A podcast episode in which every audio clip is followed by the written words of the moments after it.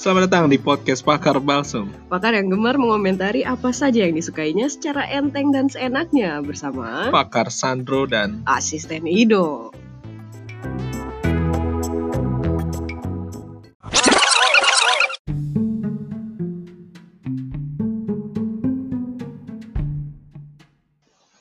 Ya, halo semuanya, apa kabar? Jadi kita baru mulai nih ceritanya bisnis kepakaran ini ya. Jadi saya ini asisten Ido yang bertindak sebagai asisten dari pakar kami di sini. betul saya Sandro sebagai pakar balsem di sini. Ya, jadi kami pokoknya motivasinya ya balsem banget gitu. Makin digosok makin panas gitu. Betul jadi sekali. bukan gosip ya. bukan bukan bukan. Ini Kalau- kita hanya berbicara seenaknya aja. Seenaknya enaknya aja. gimana? Terserah kita mau itu betul atau eh, betul pasti. Betul ya. Bet- Ini fakta tapi seenaknya kita. Hmm, Menyakiti atau tidak terserah kalian. itu mau kalian baper atau enggak ya mungkin memang kitanya aja Ya. awful. Berarti mungkin dari sekarang dari awal mohon maaf. Mohon maaf ya kalau menyinggung. Nah, ngomong-ngomong karena kita ini masuk bulan Februari, ini identik banyak hal sih sebenarnya ya, kalau kita lihat dari Sebentar, kehidupan. sebenarnya podcast apa gitu? Jadi kan kita Hah? membicarakan banyak Ya, tentang apa bener di juga ya. negara di Indonesia atau Maunya yang mana nih, pakar pakar Sandro kali ini? Sebenarnya karena kita kebetulan kami adalah warga Indonesia yang Hmm. menetap di sebuah negara Hmm, yang sering sekali diju- dikunjungi oleh orang-orang Indonesia di Oh iya bulan-bulan ya, April. akhir-akhir ini ya. di bulan April mungkin nanti akan memuncak. Biasanya Februari juga mereka menyerbu mencari salju. Ah. Tapi sayang ya, tahun ini sedikit kesepian sepertinya. Iya, ya tentu saja kami berada di negara Jepang, jadi mungkin kami akan membicarakan Tentang sedikit keseharian orang-orang di Jepang Yap. atau apa ya? Fenomena-fenomena unik kali ya yang ada Ah, di Jepang tuh fenomena-fenomena apa sih unik. gitu. Ya mungkin ya mudah-mudahan yang kita bahas itu yang jarang dibahas orang. Kita pengennya sih supaya visi orang-orang Indonesia terhadap negara Jepang itu tidak selalu yang memimpikan sesuatu yang membuai gitu. Anda punya kata-kata emas tidak untuk hal seperti itu? Apa ya? Tidak ada ya. Tidak ada. Ya pokoknya kita hanya memberikan bahwa mungkin negara lain indah, tapi tidak seindah itu mungkin ya. Oh gitu. Ah nggak emas itu. Oh enggak emas ya. Gimana ini? saya tidak tahu kata-kata emas walaupun saya Oh. pakar saya tidak tahu kata-kata Ya, emas. karena pakarnya balsem ya. Iya, pakar saya Seenaknya. hanya di konten-konten tertentu dan tema-tema tertentu ya. ya. Oke. Jadi mungkin di bulan Februari ini kalau Hmm. di negara Jepang mungkin sekarang lagi ramenya apa aja? Nah, kalau misalkan lagi rame kita ngelihat tanggal 9 ya hari ini tanggal 9 eh, biasanya orang-orang dan di departemen store itu mulai heboh nyiapin buat Valentine. Nah, jadi biasanya mereka udah mulai siap-siap buat coklat-coklat gitu. Tapi sebelum eh, bercinta-cinta yang bercinta. mereka juga setelah setelah melewati sesuatu badai itu di bulan Januari yang menjadi ketakutan siapa pun di dunia ya. Ujian cunin enggak. Ujian Anda ini. mencoba melucu ya? enggak enggak enggak enggak. Ujian ini apa namanya SBMPTN SBMPTN-nya di Jepang. di Jepang itu Ya. biasanya diadakan di bulan Januari gitu. Nah, si Januari itu biasanya jadi momen yang begitu menegangkan karena selain suhu di eh, lingkungan juga lagi lagi dingin-dinginnya, ya kebayangkan gitu stresnya kayak apa ngelihat langit gloomy, mendung, udah mau turun salju, lu harus begadang, ngapalin latihan soal, terus nanti datang ke tempat ujian harus pagi-pagi kalau enggak gusar atau enggak penuh keretanya ada Jin Shinjiko ah udahlah Ini apa pengalaman pribadi? enggak sih aku bayangin aja gitu Oh. kayaknya kalau ngelihat poster-poster di Eki tuh eh, tahu Ashida mana enggak Apa sih nama? Ashida mana tuh artis dulu sih lucu banget anak-anak sekarang udah ABG Oh ya. jadi terus? dia jadi model apa yang pakai seragam sailor gitu yang apa meng- men- menunjukkan anak-anak yang sedang mempersiapkan diri untuk ujian itu gitu. Ah, Jadi oke. dan posternya pun juga dia kayak memberikan semangat-semangat sih gitu. Kayak untuk kamu yang sedang berjuang semangat misalnya. Terus Ah, fotonya tuh kayak dia ada dua orang dia dia sendiri sih dua orangnya tuh tapi yang satu yang kayak kecapean abis belajar tapi yang satunya tuh lagi nyelimutin kayak gitu. Jadi kebayang lah stresnya kayak apa. Ya gue sendiri aja tuh S S S, S apa? S SM? S SBMPTN stres juga sih. Ah, milih jurusan. Mungkin lebih seru kalau kita bisa membicarakan tentang pengalaman masing-masing kali ya. hmm. Karena bagaimanapun juga kita ini apa? Kita ini mahasiswa bukan? oh kita pakar Oh, dan kita pakar asistennya bukan ya? Kita pakar dan asisten, tapi kami pernah mengalami fase-fase seperti itu sehingga Hmm, mungkin kita bisa membagikan pengalaman sedikit, informasi pengalaman ya yang mungkin dihadapi oleh Hmm. sebagian besar calon-calon mahasiswa yang akan Hmm. masuk ke perguruan tinggi Ya. di Jepang. Hmm, mungkin bisa dari pakar Sandro dulu menceritakan dulu persiapannya dari Indonesia apa langsung di sini Persiapan saya itu, wah, kenapa suara saya langsung?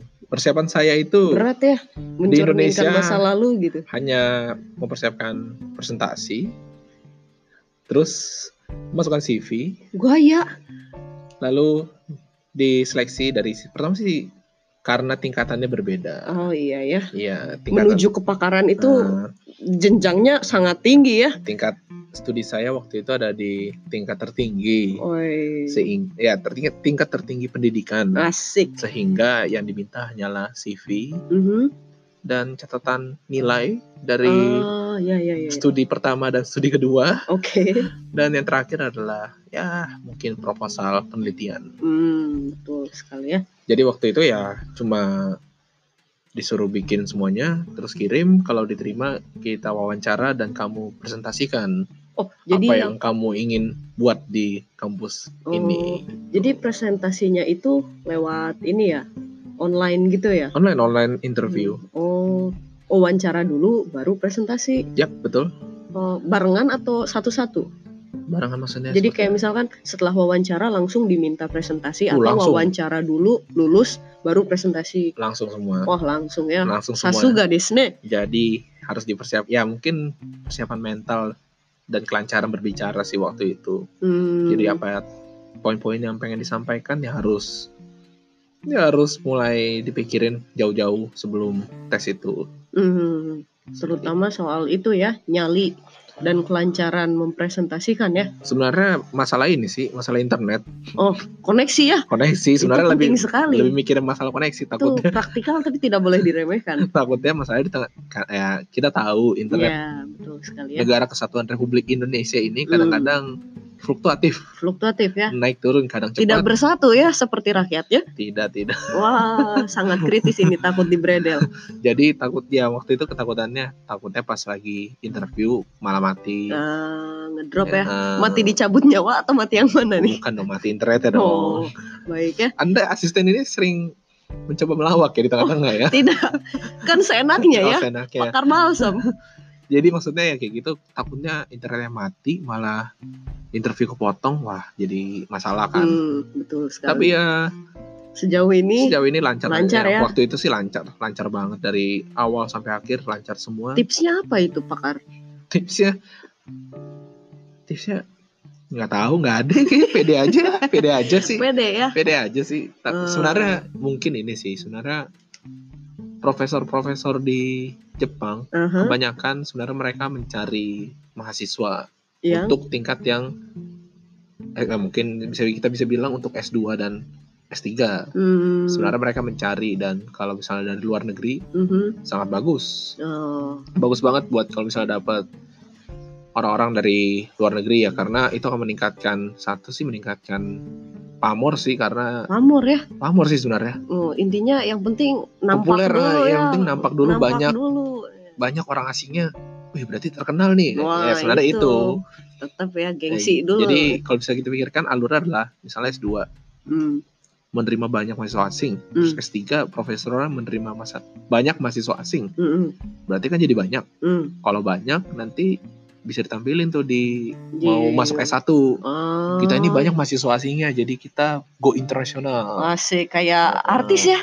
ya seperti itu jadi nanti yang calon S1 nya jadi banyak karena bagaimanapun juga mungkin beberapa profesor ya nggak tahu Hmm, hmm, nggak tahu hmm. semua tapi beberapa profesor sih bilangnya ya kalau banyak mahasiswa asing bisa naikin pamor karena Oh, banyak banyak juga mahasiswa Jepang yang ingin mencoba go internasional dan berlatih bahasa Inggris katanya. Oh iya bener ya. Seperti Jadi itu. ada cultural exchange-nya juga ya kalau kayak Hmm, gitu. Jadi kalau misalkan dulu pakar ini eh, aplikasinya dari Indonesia ya. Sebenarnya ya seperti Hmm. itu. Nah kebetulan kalau saya beda cerita nih. Ah, Anda bagaimana? Kalau asisten saya pakar. asisten karena masih asisten ya, jadi pendidikannya juga nggak tinggi-tinggi amat nih. Tidak apa-apa, tidak apa-apa. Jadi kalau saya dulu tuh sebelum ujiannya ada masa kayak masa transisi sebelum masuk eh, masa akademi yang formal. Jadi kayak research student disebutnya. Oke. Jadi saya masuk situ dulu. Nah selama satu tahun itu itu kayak di diawasi sih sama si profesornya gitu nih anak takilan nggak atau enggak Oh iya ya Gimana sering tuh? sering banyak kasus yang habis research exchange gitu malah ada eh banyak kan yang dipulangkan. ada yang nggak lulus gitu Hmm. dan kalau saya waktu itu eh, coba apply jadi kayak ini biasanya pola yang mirip juga sih sama yang anak-anak S1 ketika dia ujiannya Januari dia biasanya persiapannya itu kalau nggak dari musim gugur itu dari musim semi tahun sebelumnya Hmm. jadi kayak dokumen-dokumen juga dipersiapkan pada eh, apa bulan-bulan mungkin dari Agustus sampai Oktober itu biasanya dimulai dikumpulkan walaupun ada juga yang deadline-nya Desember gitu. Nah, kalau dulu saya yang dipersiapkan sih ya standar ya kayak nilai yang gitu-gitu dokumen-dokumen dan untungnya kalau misalkan untuk mahasiswa asing kadang-kadang suka dikasih handicap cuy. Oh. Waduh sama pakar saya bilang cuy tidak Oh, sopan. tidak apa-apa, tidak apa-apa, tidak Eh, apa-apa. Nah, jadi kayak apa? Kita eh, kita kita mah santai di sini. Kita santuy ya. Ya, santuy di sini. Nah, jadi kadang kalau misalkan untuk mahasiswa Jepang sendiri dia kayak ada uh, ujian yang harus tertulis gitu. Sementara untuk mahasiswa asing selama dia memiliki proposal penelitian yang memberikan uh, kesan yang baik atau yang bisa menarik perhatian, Sangat sangat betul ya. Ya? Sangat sangat sangat betul. itu itu itu akan menjadi poin yang penting dan memang untuk mahasiswa asing itu tidak jarang dia jadi tidak usah tes tertulis tapi hanya tes dokumen dan wawancara. Iya ya, apalagi sering itu kalau mahasiswa Indonesia nih Hmm. khususnya. Apalagi kalau yang mungkin kalau pakaran saya mungkin di Hmm. kancahnya ilmunya adalah energi, biasanya nanti proposalnya proposalnya Hmm. paragraf pertamanya itu bilangnya pada tahun 2025 Oh, Indonesia sudah mencanangkan untuk menaikkan jumlah penetrasi energi baru terbarukan sebanyak 25% menurut PLN. Mungkin, Oh, mungkin, mungkin. mungkin. Jadi Karena langsung dari fakta ya? ya mungkin harus aktual. Nah, jadi nanti kan profesor biasanya bacanya langsung, uh, ini untuk negeri nih, Masih untuk bangsanya kontrib- besar. kontribusi besar, Hmm, jadi betul, betul. ramai langsung. Hmm. Nah itu ya kesan dan memang visibility-nya juga ya. Jangan yang muluk-muluk juga nggak sih pakar? Maksudnya eh, yang kita juga yakin bisa garap kan? Iya sih. Tapi banyak banyak yang muluk. Oh gitu ya. Banyak yang muluk. Yang penting menjual dulu ya. Yang penting menjual dulu. Oh, jadi jangan hilang harapan, jangan menghapus mimpi-mimpi ya. Tetap mimpi harus dicapai setinggi-tingginya. Betul sekali. Masalah masalah kita mewujudkan itu beda cerita ya. kita tidak tahu jalanan yang akan menghadapi. Ya, jadi kurang lebih persiapannya itu sama Proposal mungkin tadi ya, Hmm. proposal. Dan mungkin tidak jauh berbeda dengan di Indonesia akan dipersiapkan aplikasinya itu dari enam bulan sebelumnya atau satu tahun sebelumnya. Hmm. dan biasanya eh, kalau tesnya sendiri itu dia di minggu pertama atau kedua ya waktu itu yang waktu salju pertama tahun ini tuh minggu keberapa ya? Kedua kalau nggak salah ya. Seingat saya tuh masih belasan jadi pas sekali waktu salju pertama tahun ini turun itu tuh pas kebetulan lagi ujian untuk anak-anak S1 untuk yang SBN PTN Ah, oke oke. jadi oke. kan kebayang tuh dramatiknya kayak apa ketika Anda bertarung dengan kandidat-kandidat lain yang pengen masuk jurusan yang sama di hari yang dingin dengan salju-salju berguguran. Hmm. Bagus ya jadi kayak di film sih. Cuman ya males aja salju repot sih. Cuman ya mungkin itu akan menjadi cerita buat anak cucu juga sih ya kalau misalkan ngambil SBN PTN-nya di sini. Berarti untuk tingkatan S2 Hmm. atau apa Anda? Anda Saya S2. S2 ya Anda ya. Iya. Berarti waktu itu dari persiapan Hmm. sebagai research assistant student terus tes cuma Hmm. wawancara berarti. Cuma wawancara kalau Habis saya. itu masuk. Langsung Luar masuk biasa. dan hebatnya kalau di jurusan saya pengumumannya tuh malamnya jam 7. Malamnya jam 7 cepat Se- sekali. secepat lebih cepat dari Shinkansen jangan. Sebenarnya mereka cuma bilang butuh nggak masuk internasional? Butuh butuh ya udah masuk lah. Ah, Gitu doang. Wah, mungkinkah ini formalitas? Mungkin, mungkin saja hanya Mungkin formalitas. saja formalitas, tapi kita nggak tahu Kita ya nggak tahu ya. apa yang terjadi Apa yang terjadi. sesungguhnya. Jadi mungkin itu kurang lebih mm, sekilas informasi tentang ujian SBNPTN yang ada di Jepang ya.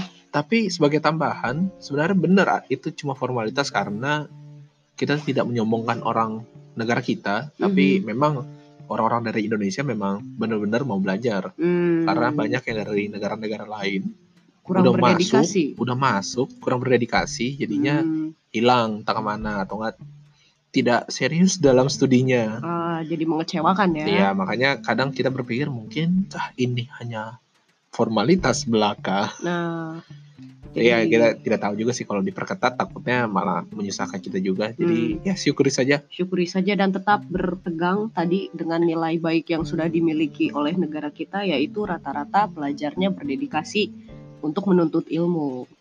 Yang buat S1 gimana kira-kira? Anda tahu tidak? Aduh, kalau buat S1 saya pernah dengar ulasan dari salah satu profesor di universitas swasta sih. Hmm. Tapi saya nggak tahu ya apa ini applicable ke yang lain karena kadang ketika si mahasiswa SMA itu dia misalkan saya ingin masuk universitas yang A, dia bekerja keras buat masuk universitas itu dan dia masuk.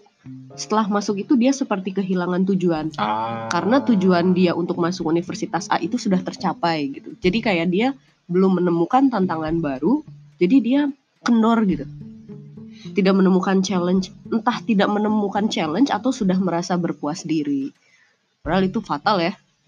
Bisa mengundang pada kerugian karena kalau kita udah ngerasa puas diri kita nggak akan haus akan ilmu ya. Dan kayaknya di Jepang itu mungkin sistemnya hampir sama kayak Indonesia. Hmm. Bersama juga kayak SBMPTN yang semua kita bertarung untuk Hmm. universitas-universitas kemauan kita yang mana Hmm. dan nanti tinggal di peringkat skornya seperti Iya, apa. Makanya banyak kayak banyak bimbel-bimbel sebelum Oh iya, ya, betul. banyak bimbel-bimbel yang di diikuti juga. oleh anak SMA. Jadi si anak SMA ya mungkin sama kayak kita pas kelas 3 tuh udah nggak Hmm. fokus. Udah nggak fokus yang namanya sosialisasi. Mungkin Hmm. masih ada beberapa, cuman kebanyakan udah mulai Serius. sekolah bimbel, sekolah bimbel. Hmm. Jadi buat kalian yang suka anime yang mungkin di anak kelas SMA kelas 3 masih senang main basket untuk mengikuti kejuaraan nasional, ya mungkin sih cuman fokusnya dia udah bimbel biasanya di sini. Ah, jadi ya itu mangga mah mangga ya. Nah, eh, mungkin ada sih Mungkin anak ada nah, mungkin ada anak yang SD. sangat yang sangat apa mencurahkan segala daya upayanya ke hal yang dia sukai. Hmm, Tapi, ya ya- mungkin ada juga yang lebih mencurahkan daya dan upayanya ke ujian itu. hmm, dan Hmm. mungkin yang pengen mas pengen juara nasional itu mungkin dia ingin dapat ibaratnya kalau kita mungkin Oh, kayak, kayak ini ini yang ya, PMDK atau yang minat dan ya. bakat dengan prestasi Ya, ya, ya. prestasi olahraga jadi benar-benar benar. ya mereka benar. mungkin incarnya juga gitu itu. ada juga kok yang sistem rekrutmen juga kayaknya ada sih saya pernah baca di mangga tapi itu bukan dari yang oh tidak oh iya saya soalnya ada kenalan yang ya saya ada kenalan ada satu orang masuk masuk ke kampus ini karena kampus saya karena prestasi, Prestasi olahraga. prestasi olahraga Mantap. Atletis dong. atletis tapi sekarang jadi ya. Engineer Oh engineer. Oh jadi tetap maco ya. tetap maco tapi Kirain. sudah tidak melempar bola Oh, jadi melempar apa? nggak tahu Inggris? nggak tahu bukan nggak tahu nggak tahu Oke. Jadi Iya. kurang lebih itu ya tentang info-info tentang ujian masuk ke apa? Pendidikan tinggi di sini. Ya mungkin seperti itu. Jadi kalau kalian bisa membayangkan itu adalah hal-hal yang kita lewati sampai kita bisa menginjakan tanah di Jepang sekarang Hmm. ini. Benar. Oke, jadi eh, untuk tema kali ini untuk ujian eh, apa masuk Universitas Jepang kita cukupkan segini dulu. Nanti kalau ada komentar kasih tahu ya. Nanti kita bahas satu info lagi yang mungkin bikin geli-geli sedap ya. Enggak. Oh, enggak mau, juga. Enggak, enggak mau, enggak mau. Enggak mau, enggak mau. Tidak mau, tidak mau. Tidak mau. Tidak mau, tidak mau. Karena saya tidak menyukai acara ini. Oh, Saya baiklah. tidak menyukai budaya ini. Tapi Oke, kalau mau dibahas ya udah deh dibahas deh. Baiklah. Oke, tunggu sebentar.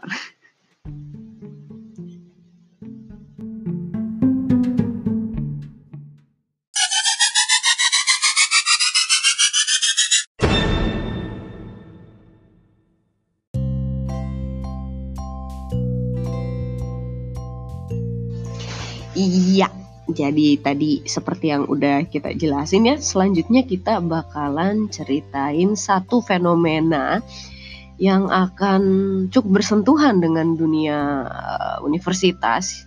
Ya, kalau ngomongin universitas kan pasti kaitan-kaitannya nggak jauh ya sama dunia-dunia remaja dewasa gitu loh. Usia-usia 18 sampai 20-an lah. Iya, remaja. eh, Remaja. dewasa, apa? Dewasa, muda. Dewasa, muda. Dewasa muda. Muda itu kalau bahasa Jepang artinya sia-sia. Jadi ya masa muda itu masa yang sia-sia.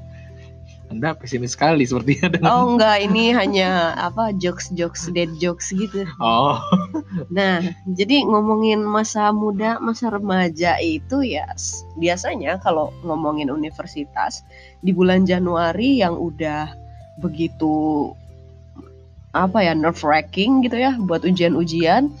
Sebenarnya mereka juga dihadapkan dengan eh, masa-masa perpisahan loh. oh karena ini juga ya. Karena Mulainya bulan kan Februari bulan awal, Februari awal dan Maret akhir tuh udah nggak ada apa-apa kan. ah, karena udah nggak udah masuk libur karena masuk lagi tuh apa sih April ya? masuk lagi April. masuk lagi itu April gitu. Jadi ketika mereka mengetahui, oh kita akan berpisah gitu. Ah, Jadi mungkin mereka- sebagai tambahan, karena di bulan Januari itu udah semester semesternya sudah berakhir Oh untuk iya. kuliah-kuliah dan kuliah. Februari awal itu udah masa-masa sidang. Oh, Karena tidak seperti di Indonesia, yang bisa kapan pun bisa ya kapan pun sidangnya di Jepang sudah ter, ya struktur lah. rata. Ya, terus sudah terpukul rata kalau Februari itu harus sidang, Maret sudah Hmm, lulus, ya. April sudah mulai bekerja. Nah itu jadi anda bisa bayangkan menghadapi waktu-waktu semacam itu seseorang yang memiliki suatu rasa itu kan akan menilai wah ini harus saya ungkapkan harus saya tumpahkan dan kesempatannya mungkin kali ini yang akan sebaik-baiknya Kapan lagi sih? Soalnya nanti Ya. kayaknya udah habis ya habis sidang, habis lulus sudah nggak ketemu Udah lagi. ketemu lagi. Sudah mulai kehidupan baru, jadi begitulah curahkan sekarang. dicurahkan di bulan Februari ini ya rata-rata. Jadi kalau misalkan kenapa banyak orang di sini begitu hype dengan budaya Valentine, itu mungkin dengan kultur eh, mulai dan berakhirnya fiskal juga ya kalau dipikir-pikir. Betul betul betul. betul. Cocok loginya ya. Cocok loginya seperti itu. Cocok loginya mungkin seperti itu dan mungkin karena popularitas yang dijual oleh budaya dari barat juga ternyata cocok juga ya untuk mereka yang kadang-kadang suka nyari excuse buat happy-happy. Mungkin ya, mungkin. ya mungkin itu aja cocok. kayak kayak kayak Natal kan. Ah iya karena ya kayak Natal mungkin kalau kalian tahu di Jepang Natal sangat identik dengan ayam dari suatu brand ayam cepat saji. Kecepi ya? Eh, ya depan K, tengah F, belakangnya C. Hmm. Ya karena sebenarnya itu adalah hanyalah hasil dari marketing atau pemasaran Hmm. dari restoran tersebut. Hmm. Kalau untuk mengganti ayam Turki bisa ganti ayam kami. Kepeci ya. Ya. Nah, jadi kayak mungkin sebetulnya mereka tidak secara religius mengimani sebuah agama dan merayakan. Yang penting mereka enjoy aja ya gitu. Hmm. Si si acara itu gitu. Kebetulan eh, masanya juga akhir tahun, masa ketika orang-orang juga mulai mempersiapkan untuk akhir tahun dan penyambutannya. Jadi kayak pas aja gitu. Hmm. Serangkaian acara tuh digabung. Betul betul betul. Ya begitu juga dengan yang si Valentine ini ya, begitu sangat dimeriahkan kalau dipikir-pikir. Kayaknya banyak banget ya, maksudnya banyak banget coklat yang dijual sekarang-sekarang ini Hmm. kan ya. Hmm. Dan itu kayaknya bakalan sedih tuh kalau udah lewat tanggal 14 bakalan turun banget harganya. Wah, baru kita beli. Nah itu. Baru kita beli sekarang. Baru. Oh, jangan Eh, sekarang. jangan sekarang mahal. Oh, mahal. Berarti kita Jadi beli belinya nanti pas tanggal 15, pas diskon. pas diskon. Oh, mantap sekali caranya. Jadi ini tergantung sih ya mau mau ngikutin mainstream atau enggak atau ya biasalah masalah value aja gitu. Apakah value tanggalnya atau value perasaannya? Cie.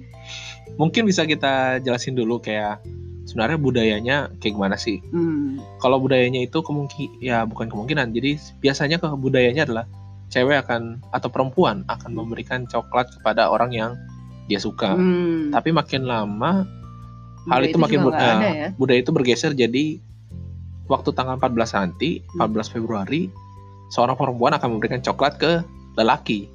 Suka atau tidak suka, biasanya dikasih. Oh, itu memang ada budayanya dua. Hmm, Ada namanya honmei choco, apa tuh artinya?